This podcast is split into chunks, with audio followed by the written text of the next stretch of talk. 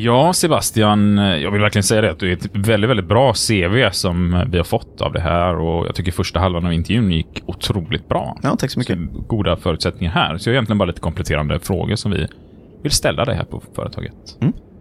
Och eh, åldern kan jag säga att den är ju verkligen helt rätt känner vi här på bolaget. Du är ung och sådär. Framtiden framför dig. Ja. Du nämnde att du var sambo Ja, precis. med en kvinna då antar jag? Eller hoppas? Eh, ja, det var det jag. Bra. Och eh, ja, jag ser ju att du är man här och det har du alltid varit kan jag tänka mig. Eh, ja. Ja. Eh, Du nämnde att du hade föräldrar. Ja, jo, men det har jag. Ja. Eh, Var kommer de ifrån? Eh, min mamma är från eh, Göteborg här och min pappa är från Tunisien. Från Tunisien? Ja. I Afrika? Ja. Okej. ehm, och, och då är han eh, fransman som har åkt till Tunisien eller? Nej, nej, han är född där. Okej, ja. Ehm. ja du. Eh, och så ser jag, jag ser, eller jag ser snarare, jag ser inte att du har något kors på dig eller sådär, men du är kristen. Eh, nej, jag är inte så troende överhuvudtaget. Du är inte så troende kristen eller du är inte så troende muslim eller? Nej, jag är inte så troende överhuvudtaget. Nej. Okej, och eh, sista frågan då egentligen. eh, några sjukdomar eller handikapp som du har? Ja, du ser ju mina glasögon och det är väl det jag har. Jag är ju närsynt. Ja. Mm. Det är du. Men det Ja. borde inte vara ett problem här. Jag tänker att du har ju också glasögon på dig. Ja, men jag är inte närsynt utan bara lite trångsynt.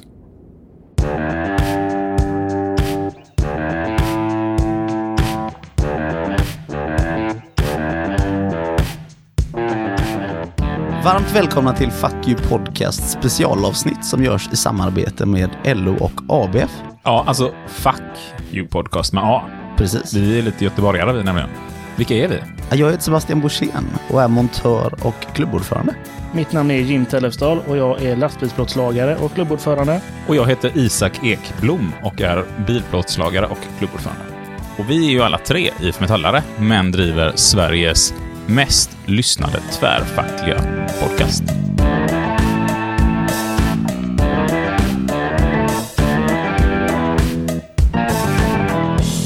Ska vi köra diskrimineringslagen. Ja, lagen som har till ändamål att motverka diskriminering och på andra sätt främja lika rättigheter och möjligheter oavsett kön, könsöverskridande identitet eller uttryck, etnisk tillhörighet, religions eller annan trosuppfattning, funktionsnedsättningar, sexuell läggning eller ålder.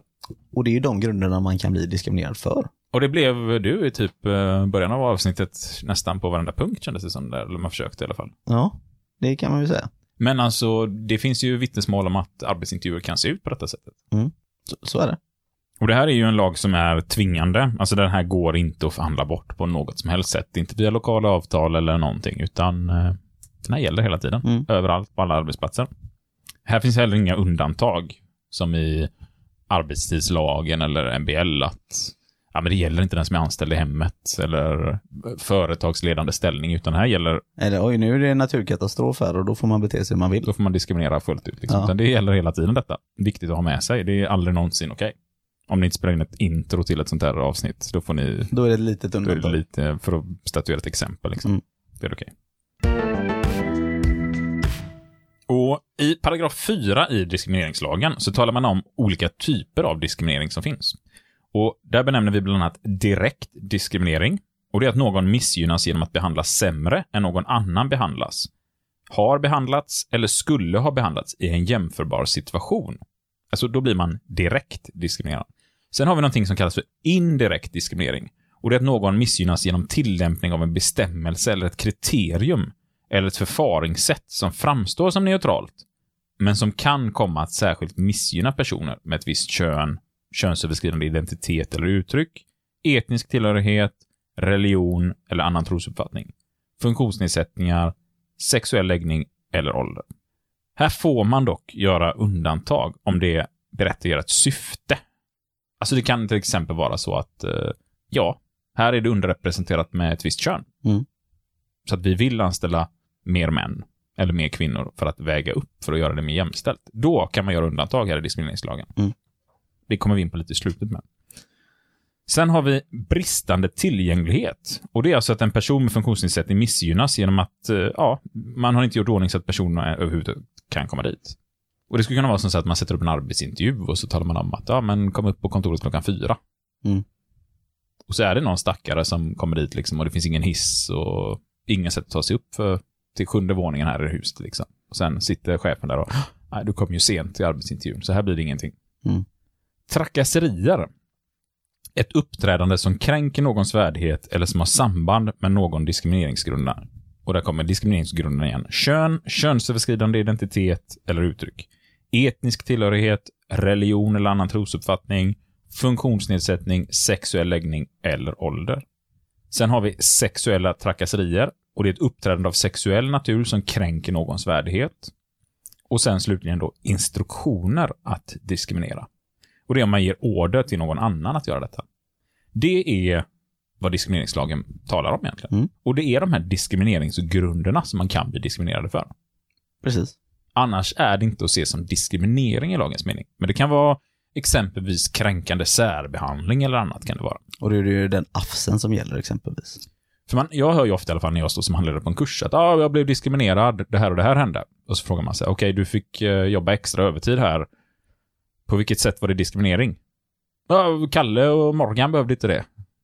Nej, varför behövde inte de det? Varför behövde inte de det? Ja, chefen gillar dem. Då finns det liksom ingen diskrimineringsgrund. Men om det är så här, ah, jag är enda kvinnan på arbetsplatsen, jag blir ständigt tvingad till övertid. Mm. Då kan det vara, eller jag är enda person med invandrarbakgrund, då kan det ju vara tal om diskriminering. Precis. Om vi nu går in i de här då, direkt diskriminering och indirekt diskriminering. Har vi något exempel på en direkt diskriminering? Ja, men kanske ett av de tydligaste och vanligaste sådana exemplen, det är att man söker en tjänst. Man blir inte kallad på grund av någonting. Men en person med precis samma meriter blir kallad till intervjun. Mm. Det, det skulle ju kunna vara då ett alldeles uppenbart sånt tillfälle att de ser att man har ett namn som kanske inte stämmer in på vad de skulle vanligtvis anställa, ett kön eller en ålder eller något sånt där. Att de kallar alla andra med samma meriter men inte en själv. Och det är nog det vanligaste och då har man blivit utsatt för en direkt diskriminering, att man är liksom direkt som person. Nej, du får inte komma, du får komma. Ska jag hoppa på indirekt diskriminering istället? Då kan det vara att man har satt en regel, exempelvis att eh, svensk eh, medborgarskap är ett krav för det här jobbet. Och så handlar det om att man ska jobba i en glasskiosk. Liksom. Det finns en dom om det bland annat med ett eh, säkerhetsföretag. Ett vaktbolag hade det som ett krav, att man var tvungen att ha svenskt medborgarskap. Och det var inte för att man skulle vakta någon form av särskild plats i Sverige, liksom så här med nationellt säkerhetssynpunkt. För så kan det ju vara att exempelvis kärnkraftverken eller militärbaser och grejer, där krävs det att man har svenskt medborgarskap för att få överhuvudtaget finna sig. Mm. Men eh, i det här fallet så var det vanliga liksom, lagerlokaler. Man skulle åka omkring i en firmabil och titta. Ja, här ser allting ordning och reda ut och sen åka till nästa. Och man fick inte jobbet på grund av att man hade finskt medborgarskap. Mm. Och det var en sån AD-dom som gick igenom att eh, de åkte dit för det. För indirekt diskriminering då.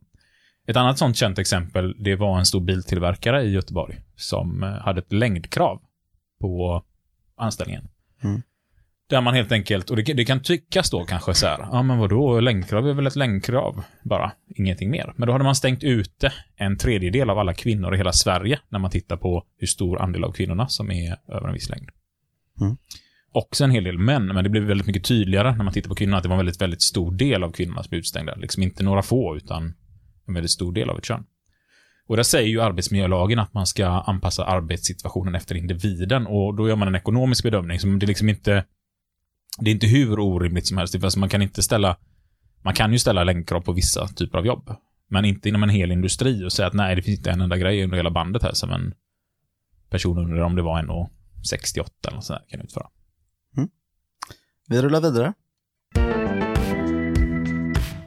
Och nu ska vi gå igenom paragraf 5, alltså vad diskrimineringsgrunderna är för något.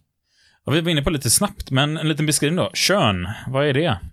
Det är att någon är en kvinna eller man. Det är alltså det juridiska könet. Precis. Könsöverskridande identitet eller uttryck. Och det är att någon inte identifierar sig som kvinna eller man genom sin klädsel eller på annat sätt ger uttryck att tillhöra ett kön. Etnisk tillhörighet. Ja, det är nationell eller etniskt ursprung, hudfärg eller annat liknande förhållande. Funktionsnedsättning. Och det är ju varaktiga fysiska, psykiska eller begåvningsmässiga begränsningar av en persons funktionsförmåga som till följd av en skada eller en sjukdom fanns vid födseln, har uppstått därefter eller kan förväntas att uppstå.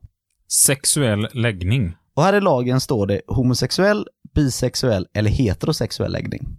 Och slutligen den kanske svåraste att hänga med. Ålder. Ja, och det är ju den uppnådda levnadslängden som man har. Här kan man dock tillägga att det är även den som avser att ändra eh, eller har ändrat sin könstillhörighet omfattas av diskrimineringsgrunden kön. Det var diskrimineringsgrunderna, så det är alltså de här man kan bli, enligt den juridiska meningen, diskriminerad av. Precis. Om vi tar och hoppar in i andra kapitlet här nu i diskrimineringslagen, för att det här är en ganska lång lag med flera kapitel, precis som arbetsmiljölagen. Då hittar vi första paragrafen här. När kan man bli av en arbetsgivare diskriminerad?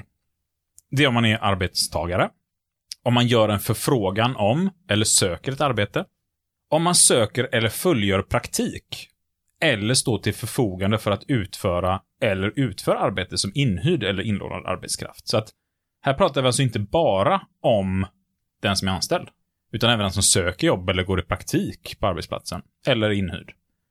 Så här är alla skyddade hos den arbetsgivaren man är hos eller går till. Sen i paragraf 2 så talar den ju dock om att det går att göra vissa typer av undantag. Alltså man får göra särbehandlingar om det är ett berättigat syfte och är nödvändigt för att uppnå det här syftet. Och det kan exempelvis vara som så att man, eh, som vi nämnde i början här, man vill öka på jämställdheten mellan män och kvinnor på arbetsplatsen. Då kan man göra detta. Mm. Man kan i vissa regler faktiskt ha åldersbegränsningar.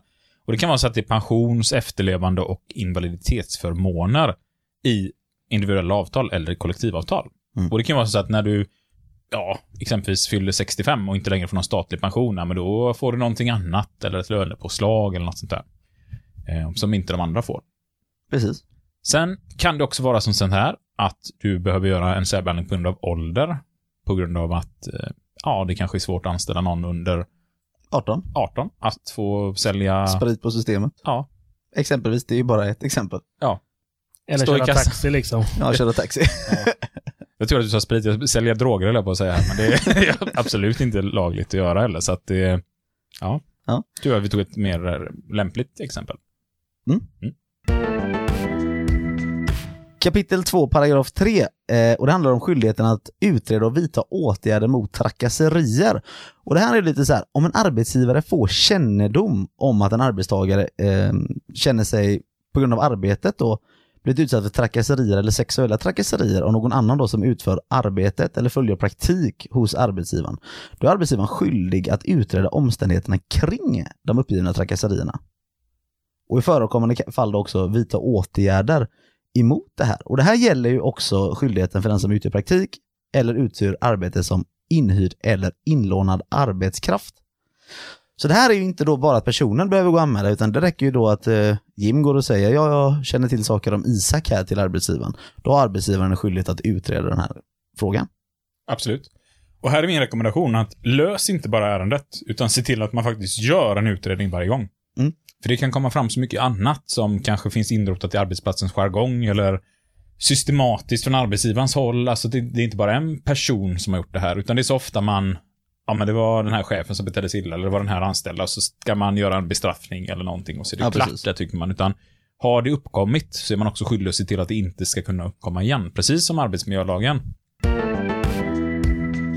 Kapitel 2, paragraf 4, uppgift om meriter. Och det är att om en arbetssökande inte har anställts eller tagit ut i anställningsintervjun eller en arbetstagare som inte har befordrats eller fått ut en utbildning då.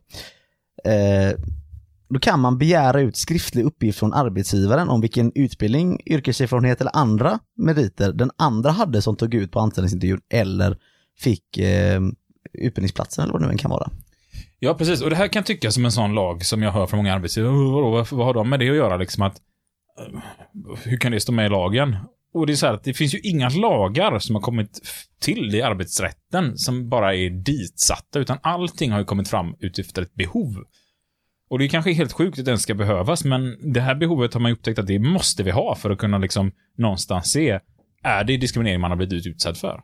För det är så många som kommer och söker ett jobb med bättre meriter, med bättre kriterier, som inte får det Mm. av oförklarliga skäl. Och ibland kanske det kan vara så här, nej men jag klickade bättre med den här individen, eller framtidstron. Men man kan också se på vissa arbetsplatser att det är systematiskt, att man, nej, alltid säger nej till vissa typer av människor. Mm. Så det finns ju ett kraftigt behov av det och det, det är egentligen därför vi har varenda jävla paragraf, varenda lag som vi har kämpat oss till. Det är inget som kommit gratis, utan vi har varit tvungna att liksom få in detta. Vi hoppar till kapitel 3 som handlar om aktiva åtgärder och vi börjar på paragraf 1. Och den säger att aktiva åtgärder är ett förebyggande och främjande arbete för inom en verksamhet motverka då diskriminering och på annat sätt verka för lika rättigheter och möjligheter oavsett. Och så tar man då de alla olika diskrimineringsgrunderna här då i förslag på det. Ja. Och paragraf 2 fortsätter egentligen det här med aktiva åtgärder och talar om att ja, aktiva åtgärder är ett, undersöka om det finns risker för diskriminering eller repressalier. Eller om det finns andra hinder för enskildas lika rättigheter och möjligheter i verksamheten. Mm. Sen ska man också analysera orsakerna till de upptäckta riskerna och hindren. Vidta förebyggande och främjande åtgärder som skäligen kan krävas. Och det är sån skäligen kan krävas, alltså Mm. det ska finnas möjlighet att göra detta. Och sen ska man också följa upp och utvärdera arbetet enligt de här då 1 till 3. Mm. Så undersöka, analysera och vidta åtgärder. Och hoppar man direkt till paragraf 3 så står det att arbetet med aktiva åtgärder ska genomföras fortlöpande och åtgärderna ska tidsplaneras och genomföras så snart som möjligt. Alltså otroligt bra. Man ska alltså inte bara ta tag i detta när det uppkommer ett problem, utan man ska ständigt jobba med det. Och så hoppar vi till paragraf 4, arbetslivet då som den handlar om då och det är arbetsgivarens arbete med aktiv, aktiva åtgärder och arbetsgivaren ska inom ramen för sin verksamhet bedriva ett arbete med aktiva åtgärder på det sätt som anges i tvåan och trean. Man återigen hänvisar och betonar att du ska konstant jobba med aktiva åtgärder. Ja, och det handlar om arbetsförhållanden, bestämmelser och praxis om löner och andra anställningsvillkor, rekrytering och befordran, utbildning och övrig kompetensutveckling och möjligheten att förena förvärvsarbete med föräldraskap. Det är de här fem punkterna som man finner i paragraf 5. Mm. Och ställer frågan, har vi gjort det här på arbetsplatsen? Har vi gjort det tillsammans, tillsammans suttit oss ner och diskuterat de här möjligheterna? Hur jobbar vi med detta? Hur jobbar arbetsgivaren med det här arbetet? Är det möjligt att förena eh, förvärvsarbete med föräldraskapet exempelvis? Ställa de frågorna. Ja, och sen fortsätter aktiva åtgärder här prata om att man ska ha riktlinjer i verksamheten för att se till att det inte uppkommer trakasserier och sexuella trakasserier. eh, eller repressalier. Och det här ska också följas upp då, så att Ja, man pratar även om kompetensutvecklingen, att det finns en plan där, att man tittar på att alla kategorier av arbetstagare är med i detta och är med och får utvecklas. Och det är också en sån här grej man ser är så otroligt viktigt till vårt samhälle. Mm.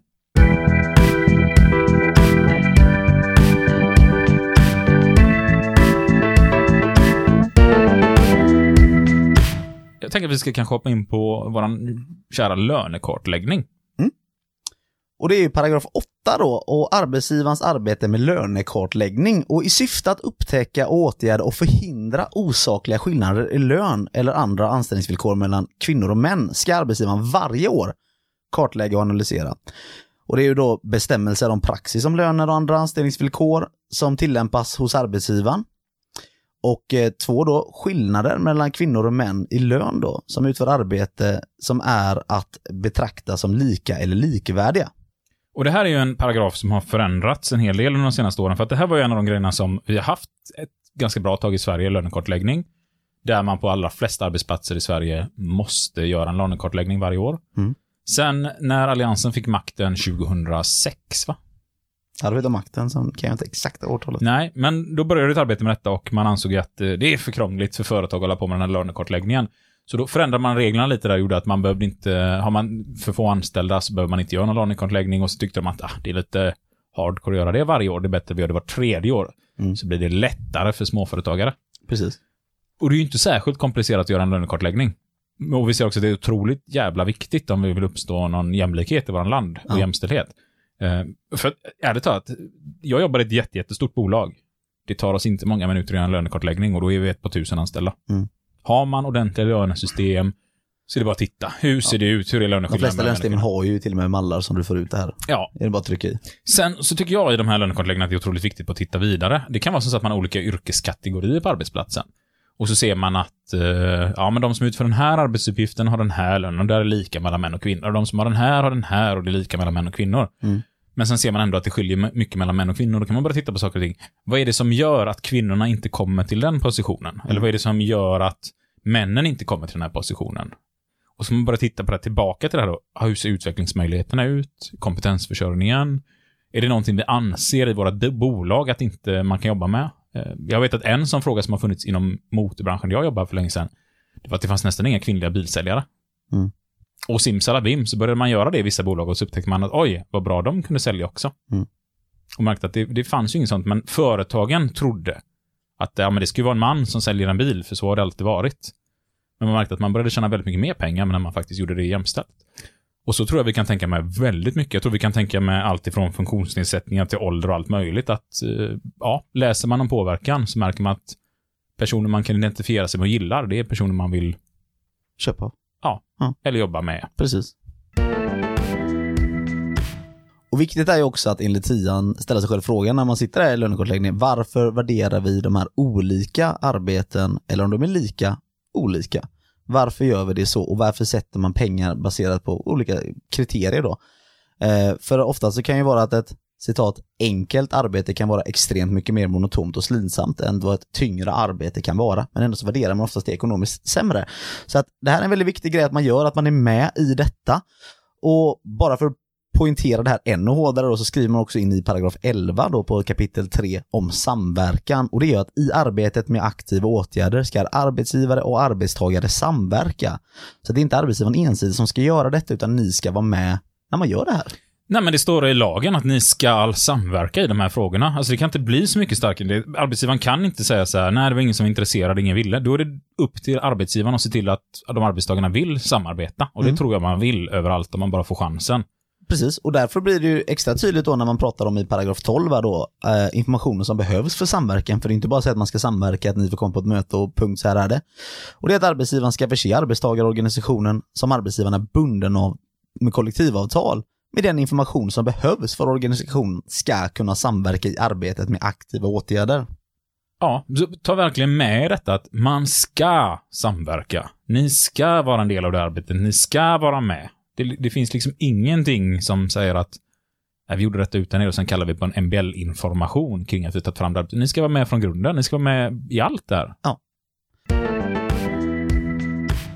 Och vi hoppar då till paragraf 13 som handlar om dokumentation och jag kommer även gå in på 14 här och det är att en arbetsgivare som vid ingången av kalenderåret sysselsatte 25 eller fler arbetstagare ska under året skriftligen dokumentera arbetet med aktiva åtgärder då som vi pratat om i fjärde till och med tionde paragrafen då. Eh, och vid 14, alltså paragraf 14 då säger att en arbetsgivare som vid ingången av kalenderåret sysselsätter mellan 10 och 25 ska årligen skriftligt dokumentera arbetet med lönekartläggningen då som vi också pratat om. Så det här ska ju ske skriftligt, inte bara en muntlig information.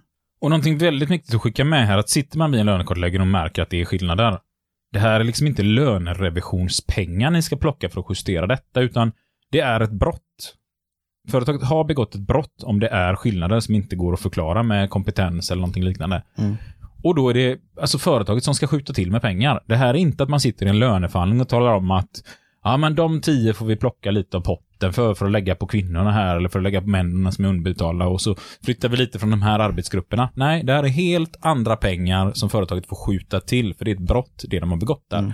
Så sitt inte och använd lönepottspengar till att justera sånt där. Det här ska vara gjort innan man sitter i en lönerevision. Precis. Det ska vara andra pengar som skjuts till här så att det blir ordning och reda. Precis som när någon klättrar upp i ett lönesystem eller liknande, då plockar man inte pottpengar från de andra. I de allra flesta avtal skulle jag vilja säga. Och verkligen betoning på det du sa där. Det ska göras innan man börjar den riktiga löneförhandlingen. Så ett tips till alla som sitter i löneförhandlingar. Se till att det görs en ordentlig lönekartläggning och en ordentlig lönerevision innan ni går in och börjar fördela pengar eller lägga på pengar på de anställda. Precis. Och vi hoppar till kapitel 5 som handlar om ersättning och ogiltighet. Och då kan vi börja på paragraf 1 som handlar om ersättningen. Och den som bryter mot förbuden mot diskriminering eller repressalier eller som inte uppfyller sina skyldigheter att utreda eller vidta åtgärder mot trakassering eller sexuella trakasserier får då betala diskrimineringsersättning till den personen som skadan har uppkommit för. Eh, och Det här skiljer sig lite då, för oftast när vi pratat skadestånd och sånt i tidigare avsnitt här så, så pratar man ju egentligen om alltså skadestånd till facket. Det kan ju vara en ekonomisk skada i förlust av pengar, att man har brutit mot ett avtal och så, och de pengarna får självklart personen tillbaka, men ett annat skadestånd, det, det, går oftast till facket. Men diskrimineringsersättning, det ska gå till den individen som skadan har utförts på eller mot då. Så att man tänker på det att när man, när man skickar in en kallelse om det här så ska man yrka skadestånd på ett allmänt skadestånd, man vill ha pengar till föreningen som skadestånd, men man yrkar också på diskrimineringsersättning till individen. Ja, och sen är det också så här att om den här arbetsgivaren nu i enlighet med tredje A-paragrafen här skulle vägra att rätta sig efter en dom som innebär att man har ogiltigförklarat en uppsägning eller något liknande, precis som vi vinner pratade om lagen om anställningsskydd. Ehm, då är, det, då är det som så att anställningsförhållandet kan anses som upplöst, men då ska arbetsgivaren också betala ut ett skadestånd i enlighet med 39 paragrafen i lagen om anställningsskydd. Så det är återigen så här att i Sverige så kan du bara komma undan med att betala ett skadestånd här. Du är inte garanterad att få ditt jobb tillbaka. Nej. Slutligen tänkte jag att vi ska hoppa till sjätte kapitlet här nu, paragraf 2 och 3 och prata lite om eh, ja, ordningen om vem som för talan. DO har alltså endast rätt att företräda om facket har frånskrivit sig att göra det. Så när man är medlem i en fackförening och det finns en sådan förening, säger lagen, som eh, ska tillvarata medlemmarnas intressen, då är det de som för talan. Precis. Och då måste jag... De måste frånskrivas rätten för att DO ska kunna ta i det. Ja, precis. Ja. Så normalt sett så företräder DO då icke-medlemmar. Ja. Vad tar vi med oss från diskrimineringslagen här nu då? Jag tycker att ni ska ta med er att arbetsgivaren har en skyldighet att aktivt jobba med de här frågorna hela tiden. Det ska finnas som en naturlig del i företagets verksamhet och arbetsgivarens ansvar också är att se till att dokumentera och involvera de anställda och lyfta frågan hela tiden. Och ta med er att ni ska vara med på allt. Ni ska vara med i allt det här arbetet och se till att ni får en, eh, ja, ett bra sätt att arbeta med de här frågorna på arbetsplatsen, att det inte ska kunna uppkomma. Ja, jag kan bara fylla i det ni säger egentligen. Det är jätteviktigt att arbeta med det hela tiden. Och vill, vill ni veta mer om det här så tycker jag ni ska lyssna på Fuck You Podcasts avsnitt, Fuck You Podcast med A, avsnitt om diskrimineringslagen om man vill få en fördjupande blick i detta.